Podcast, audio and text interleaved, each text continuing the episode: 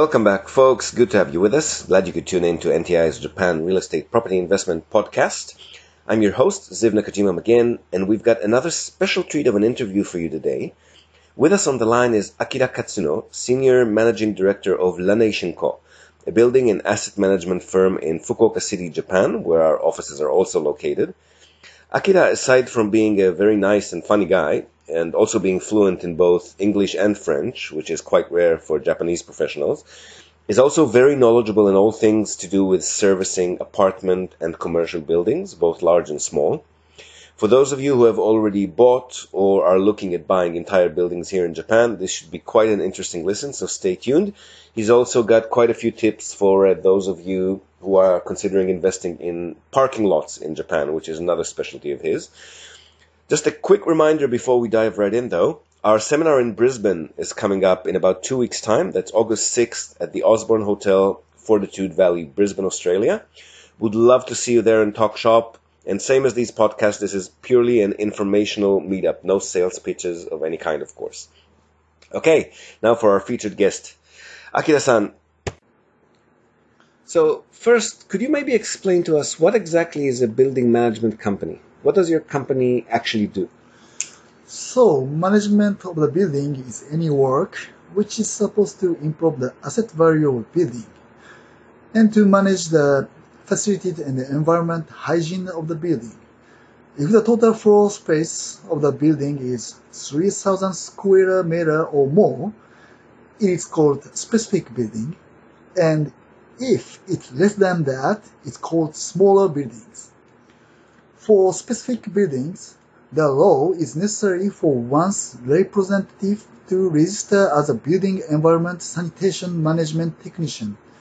That person has the authority to provide the recommendations to the building owners and tenants, and they must act on these recommendations. So, in reality, these representatives carry out the duty of the supervisor for specific buildings. Their main tasks are to have knowledge the building structure, facilities, indoor environment hygiene, such as lighting and noise environment, water supply and drainage, cleaning, pest and rodent control, waste, waste, etc. There are all required duties. The larger building, the more people will be responsible to the above work under the direction of the building management engineers. Also, as the age of the building goes up, renovation work increases too. So there has to be a detailed plan such as when construction will be renewed and when. I see. Now, you mentioned that as the building gets older, more work is required. And I know there are some government and tax depreciation guidelines as to just how, old the building should get. But in reality, there are actually much older buildings that are still around and still being used and renovated. Is that right? Yes, that's right. Officially, the useful life of building change depends on construction material. And the synthetic resin structure have an official life lifespan of 24 years. For timber and mortar construction, it's 22 years. Steel reinforced concrete or reinforced concrete is 50 years. Brick, masonry, block building 41 years, and metal construction is 38 years. Of course, these lifespan are just general recommendations from the government. In reality, there are many buildings that are much older than this recommendation, especially bigger buildings with many units and tenants can be regularly renovated, maintained without a problem, so their lifespan become longer. Yes, that's been our experience as well. We have several clients who own units in reinforced concrete buildings, especially those that have more than 100 or 150 units. And they're well over 40 years old, but they're very well maintained and renovated, and it seems like they can definitely continue to be livable much longer than that. So same as in other countries. Now, another question for you. From a building management perspective, what are the differences between a building which has just one owner or maybe owned by a few single individuals, and the co-owned building where each unit is owned by a different owner. How, how is your job different in both of these cases? Well, at the first, the, it's important to understand that it's that it's management company and the management association are two separate things. The management company is just manage the buildings. And management association or union is generally re- represents unit owners. It's an organization that concerts decide on matter that need to be addressed within buildings.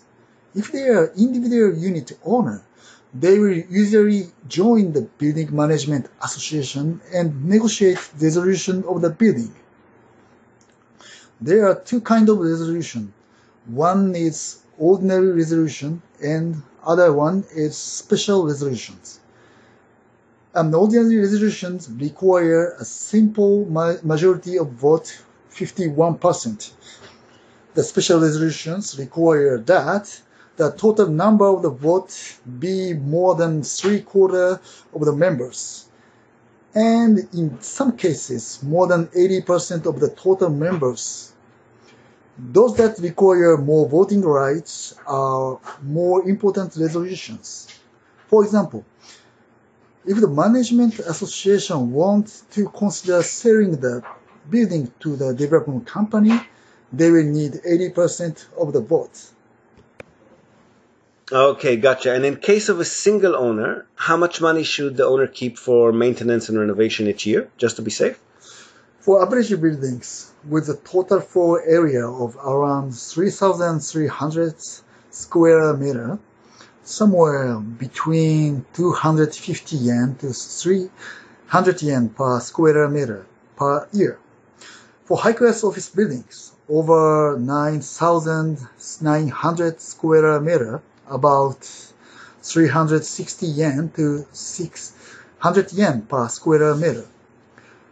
For smaller buildings, say around 1,700 square meter, about 150 yen per square meter is typical market price. This cost also depends on the structure of the building, the equipment and facilities, its age, frequency of cleaning and inspection, if the manager is there every day, etc. Okay, now you've mentioned the case of an 80% vote to sell a building. If that building is co-owned, what happens when it becomes too old and it's not worth renovating anymore? Do you then recommend to sell it? Do you help find a buyer? And how much does it cost to demolish, remove the leftovers? Well, it's some owners vote that renovation is required, and the others say it's not. Uh, there are often cases of dispute. In these cases, you may want to try and set apart by owners who don't want to renovate. Rather than looking for other buyers, it is more likely that the management association will continue discussions with those who want to renovate and find buyers for owners who want to sell. Basically, when there are multiple owners of buildings or land, negotiations become necessary for most big decisions. As for demolishing and removal, steel frame reinforced concrete buildings normally cost about 15,000 yen per square meter. So about $120 per square meter.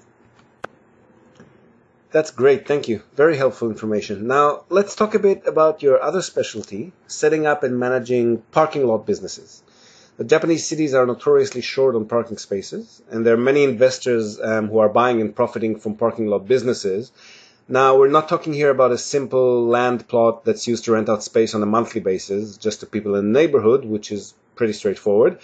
What our clients and probably most of our listeners are usually more interested in is central city hourly parking lots. So by the hour or by the half hour, where profit can be much higher. Now, what would it cost to set up one of these operations? Well, it's depending on the size of the land. Generally speaking, each car space requires 12.5 square meter of space. Something like 100 square meters of land can be used for maximum 8 spots. In these cases, a car lock flap mechanism is installed in each space and an electric payment machine is installed somewhere on the ground so that owners can put in their lot number, pay the parking fee, and release the car. This costs somewhere between 1,400 to 2,300 US dollar per spot. The more spots there are, the cheaper prices per spot becomes. If you've got a larger space or smaller building with two or three floors, it becomes cheaper to install a gate mechanism. This kind of setup costs somewhere between 1 to 3 million yen to anywhere from 9,000 to 27,000 US dollars. Depends on the layout and the number of spots. And how much could an investor potentially make on these types of operations? Well, it really depends on location. Very central area, usually 50% occupancy, and can can charge as much as much as 200 and up to 1,000 yen per half hour of parking on average.